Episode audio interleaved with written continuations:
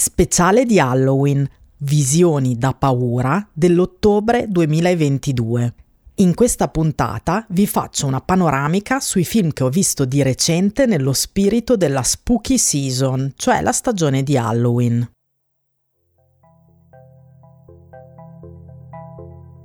Io sono Sara Mazzoni e questo è Attraverso lo schermo, il podcast che vi racconta come sono costruite le storie audiovisive di film e serie tv.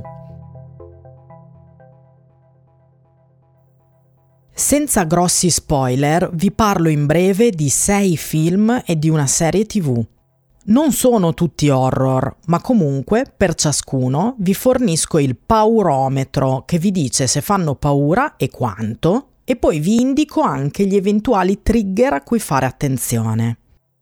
Non sono necessariamente tutti film che mi hanno entusiasmato, ma era comunque interessante parlarne per fare il punto della situazione.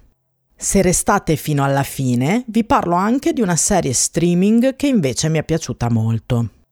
Cominciamo! Il primo film che vi propongo è The Black Phone di Scott Derrickson. Lui, tra le varie cose, è il regista di Sinister e del primo Doctor Strange. La casa di produzione è la Blue Mouse, il brand più importante nell'horror odierno, di cui vi ho parlato in modo specifico nella puntata di questo podcast intitolata Cos'è un jump scare?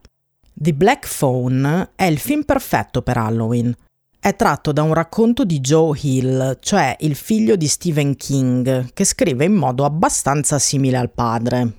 Questo soggetto è vicinissimo alla poetica kinghiana dei ragazzini a contatto con forze oscure e misteriose.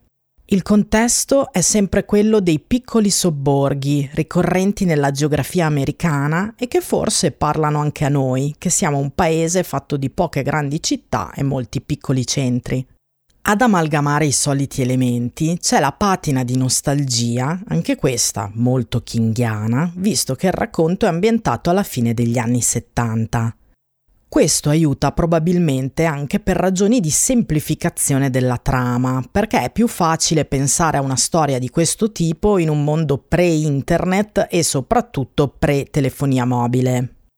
Si tratta di una storia di coming of age, un rito di passaggio all'età adulta attraverso una vicenda horror. Una particolarità del film è il modo in cui il mondo ultraterreno rappresenta un valore positivo, mentre i mostri fanno parte del mondo più tangibile di cui viene messa in discussione la razionalità. The Black Phone sembra dire che ci si deve fidare un po' di più dell'inconscio e della sua dimensione magica per riuscire a superare le proprie paure. Ma fa anche un discorso ulteriore su questo superamento. Nel film il punto di arrivo è imparare a difendersi combattendo. In tutti questi aspetti ho trovato che la storia avesse un effetto particolarmente catartico. Visivamente è un film ben progettato, con una sua estetica personale, non lasciata al caso. Sono particolarmente ben riuscite tutte le scelte che riguardano il personaggio del mostro, interpretato da Ethan Hawke dietro una maschera sorniona e inquietante. Non viene mai inquadrato davvero a viso scoperto e la sua figura, che pare uscita da un quadro o da un fumetto, è avvolta da un'aura sovrannaturale. Si tratta di una creatura irrisolta, a metà tra due mondi. Nonostante il film sia parco nel darci informazioni su di lui e infatti evita accuratamente di romanticizzarne la figura, viene fatta trapelare una notevole ambiguità che la riguarda. È un personaggio simbolicamente connesso con il protagonista e soprattutto con suo padre, che a sua volta ha un ruolo mostruoso. Il Babau, interpretato da Ethan Hawke, può essere visto come un'estensione della figura paterna, deformata in modo orribile. Ma secondo me è anche una proiezione di cosa potrebbe diventare il protagonista se cedesse all'oppressione a cui è sottoposto. The Black Phone è un film più strano di quello che mi aspettavo sia dalla Blue Mouse sia dal soggetto dei soliti ragazzini alla Stephen King. Mi è piaciuto molto e ve lo consiglio. Se non l'avete mai visto, è consigliatissimo anche Sinister, sempre con Ethan Hawke, che però è un film da infarto. Trigger warning di The Black Phone. Ci sono delle scene di violenza domestica su dei ragazzini. Infatti, le parti più triggeranti non sono quelle che riguardano il mostro Ethan Hawke, ma quelle sul padre alcolizzato, che però sono poche. Paurometro. Non è esageratamente spaventoso, è un film più di tensione. Ci sono poche scene di jump scare veri e propri, forse un paio, e non sono terrificanti potrebbero turbarvi un pochino le apparizioni sovrannaturali, però più per l'atmosfera che creano che per altro. Nella scala del paurometro gli darei un 6 meno su 10. Ricordatevi che questo del paurometro non è il voto al film, ma solo un modo per quantificare se fa paura o meno. La prossima non è esattamente una visione spaventosa, però secondo me sta bene nel clima di Halloween perché è una commedia nera, e cioè Do Revenge di Jennifer Katin Robinson, un originale Netflix. Do Revenge è soprattutto una teen comedy, cioè una commedia con gli adolescenti, su due mean girl, cioè quelle ragazze bellissime e cattive che ci sono spesso nelle storie ambientate nei licei. Come operazione, Do Revenge è praticamente perfetta sotto tutti i punti di vista. Qui siamo nel campo dei film meta cinematografici. Siccome è un argomento che mi piace, ho già parlato dei film meta nella puntata del podcast su Scream e in quella intitolata Cos'è un teen slasher? Do Revenge riprende tutta quella tradizione teen anche molto contaminata dal thriller. Pensate a Headers, cioè schegge di follia, e a Joe Breakers, cioè amiche cattive. Do Revenge si rifà soprattutto ai film degli anni 90, quindi se siete di quel periodo o se vi piace, questo film potrebbe darvi parecchie soddisfazioni ma pesca anche da punti di riferimento del thriller classico, come la narrativa di Patricia Highsmith e i film di Hitchcock. Il bello di Do Revenge è che non si limita a rifare, ma imbastisce una storia che ha senso nel 2022, ispirandosi sì al passato, ma aggiornandolo attraverso 10.000 giravolte. È vero che è un film ultra meta, ma non si compiace di esserlo per tutto il tempo ci dà anche una storia originale che sta in piedi sulle sue gambe. Uno dei suoi punti di forza è che usa per davvero il punto di vista di queste ragazze cattive, senza cercare di redimerle del tutto, di farle entrare in qualche scatola di purezza morale. Un'altra forza del film sta nell'avere scelto le attrici ideali per tutto questo, sono Maya Hawke di Stranger Things e Camila Mendes di Riverdale, bellissime e micidiali. Il film secondo me è davvero divertente e tiene col fiato sospeso perché sa come dosare il ritmo e gli snodi di trama da thriller e commedia nera. Insomma, per me è una delle uscite più interessanti del 2022, naturalmente tra quelle che ho visto. Trigger warning. La vicenda è innescata dalla diffusione non consensuale di un video che mostra la protagonista in atteggiamento intimo col suo ragazzo. Viene ampiamente vendicata. Paurometro 0. Lo trovo un film piuttosto feel good, da buone sensazioni, adatto a chi non ne riceve molte dai generi più spaventosi. Adesso però torniamo all'horror con un film in sala in questi giorni che sta andando abbastanza bene, ovvero Smile di Parker Finn. È un film horror mid-budget, come The Black Phone, il che li rende entrambi delle rarità. I mid-budget sono film fatti con un budget per l'appunto medio, che vanno a collocarsi a metà strada tra le mega produzioni tipo i film Marvel e quel cinema indipendente povero o poverissimo che nell'horror costituisce la grande maggioranza delle uscite. In generale, il film di medio budget sta scomparendo dai modelli di produzione. Nel mercato attuale della sala, sempre più in crisi, gli sforzi vengono concentrati sulle produzioni più costose, lasciando solo le briciole a tutto il resto.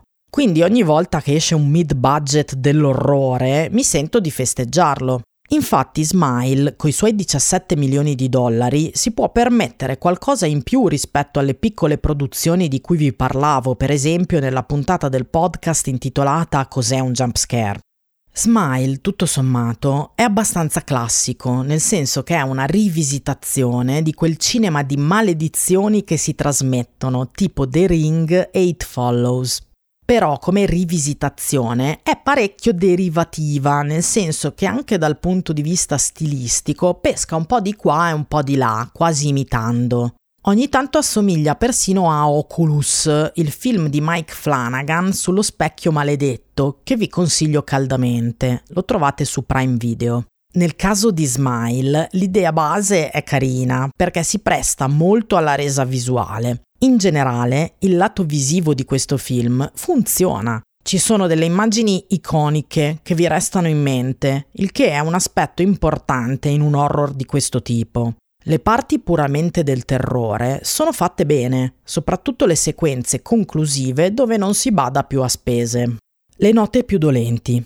La storia scricchiola qua e là, ha uno sviluppo discontinuo e si sente molto che deriva da un cortometraggio che è stato gonfiato per farne una versione più lunga. Una sostanziosa porzione di film è più che altro melodrammatica, ma non c'è la mano giusta per quel tipo di cinema. Quindi in questo senso finisce per sembrare quasi una parodia involontaria di Hereditary di Ari Aster, un film che evidentemente è stato di ispirazione assieme agli altri. La metafora in questo caso è insistita e didascalica oltre ogni limite. Quindi insomma è un horror da non prendere troppo sul serio, che però può dare qualche soddisfazione. Trigger warning ve ne do uno molto grande per suicidio e autolesionismo. Dal punto di vista del gore, del sangue e delle immagini mostruose, il film ne ha, non in misura eccessiva, ma ce ne sono. Paurometro. Gli darei un 7 Anche se alla fine non è un festival del jump scare, c'è comunque qualche momento più infartante e l'ultima parte è davvero horror. Direi che è meglio se state alla larga in caso che l'horror sia qualcosa che trattate con diffidenza. Adesso mi addentro nella zona delle visioni che mi hanno convinto un po' meno. Parto da un film uscito su Prime Video, ovvero My Best Friend's Exorcism di Damon Thomas, cioè in sostanza l'esorcismo della mia migliore amica. Siamo sempre nell'ambito della contaminazione con la commedia teen, in questo caso però in chiave horror, ambientata negli anni Ottanta. Per me però qui non ha funzionato quasi niente, anche perché è molto incerta la mescolanza dei generi. Sembra che il film non sappia mai decidere veramente tra l'horror e la comedy, non riuscendo a fare al meglio nessuno dei due. Le parti di commedia non fanno tanto ridere, sono fredde e a volte sono sgradevoli.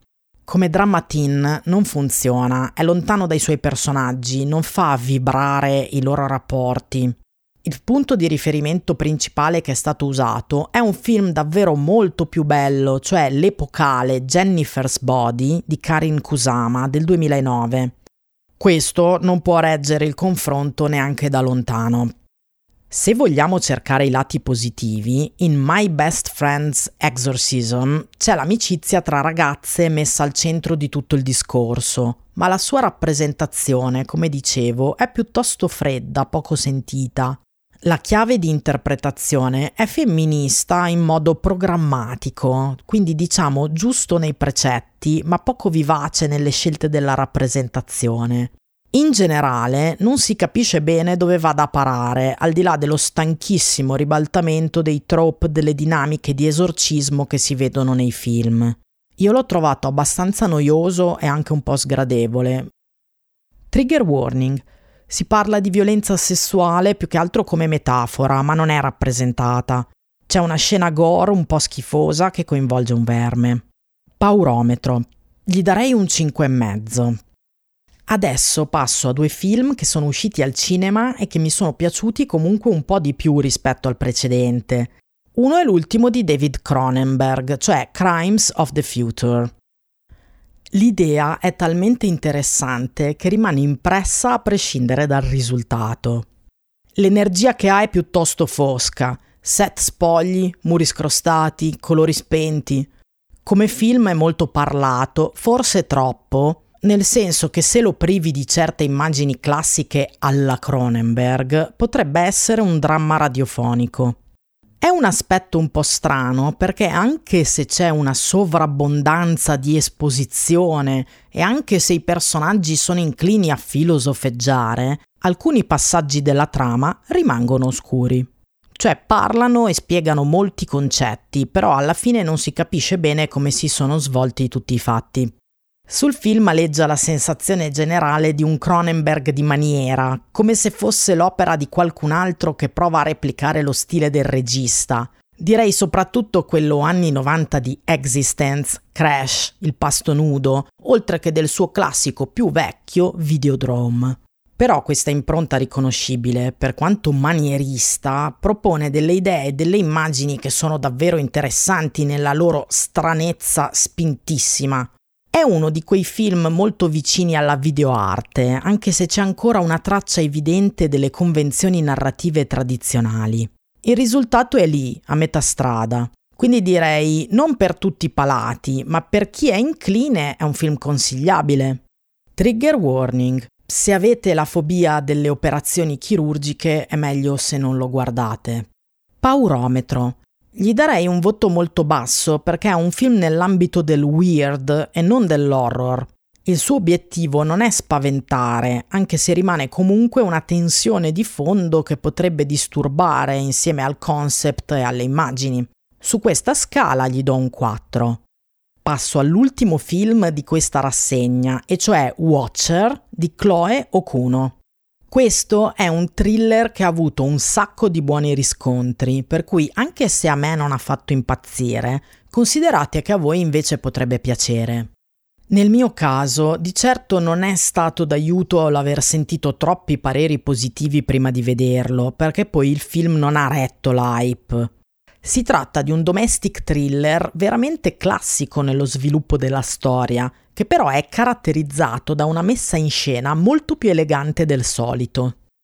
Il filone a cui si rifà è sempre quello della ragazza del treno, uno dei best seller del genere in questo ultimo decennio, che ha poi generato infinite repliche sia come film sia come romanzo. A distinguere Watcher è il fatto che normalmente non viene creata una confezione così sofisticata per questo tipo di storia. C'è qualche buona intuizione nelle soluzioni visuali che vanno a sottolineare l'incombere sinistro di un pericolo sul personaggio principale.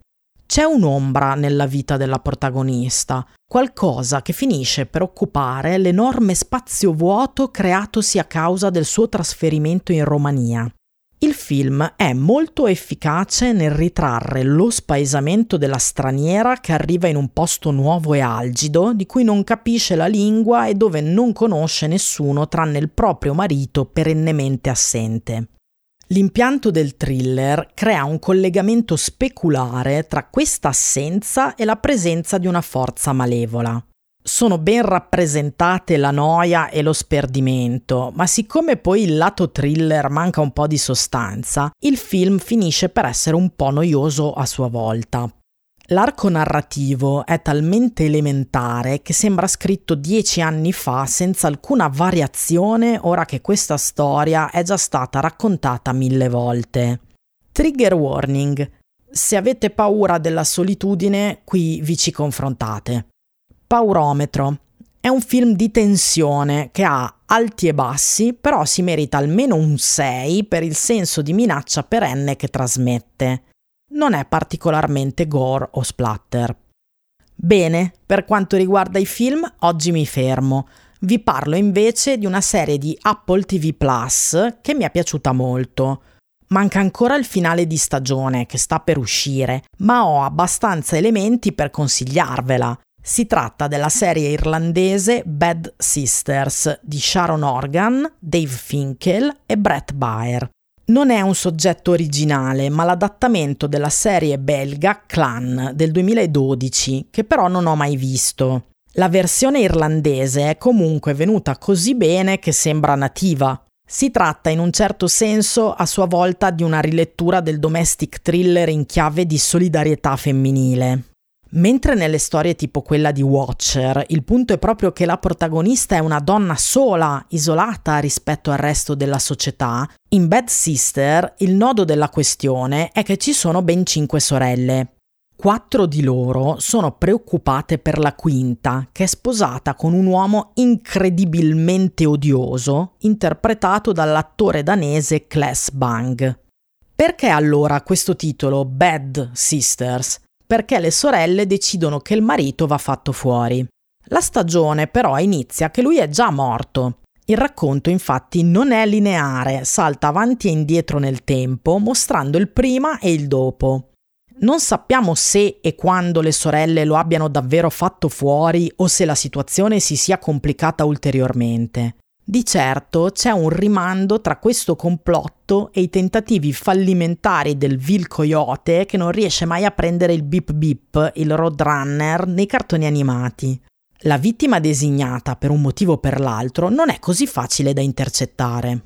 Bad Sisters è in larga parte una commedia nera, però non dimentica mai la sua componente domestic thriller, il morto è il cattivo indiscusso della storia, di cui lo show ci mostra via via quanto sia abusante verso la moglie e in generale verso tutte le donne della famiglia e chiunque gli capiti a tiro.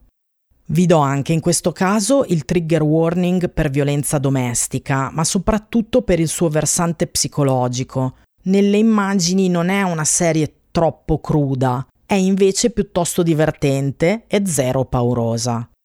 Per questo speciale è tutto, tornerò presto a parlarvi di altre cose più o meno spaventose.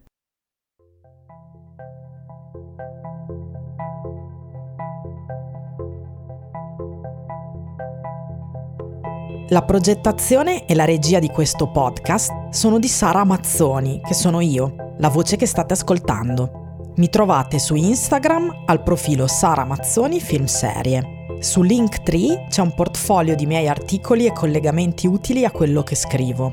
Trovarlo è facilissimo, basta che digitate in un motore di ricerca le parole Sara Mazzoni Linktree. Il mastering e la composizione delle musiche originali di questo podcast sono di Simone Meconi. Vi ringrazio per avermi ascoltato, ci ritroveremo presto attraverso lo schermo.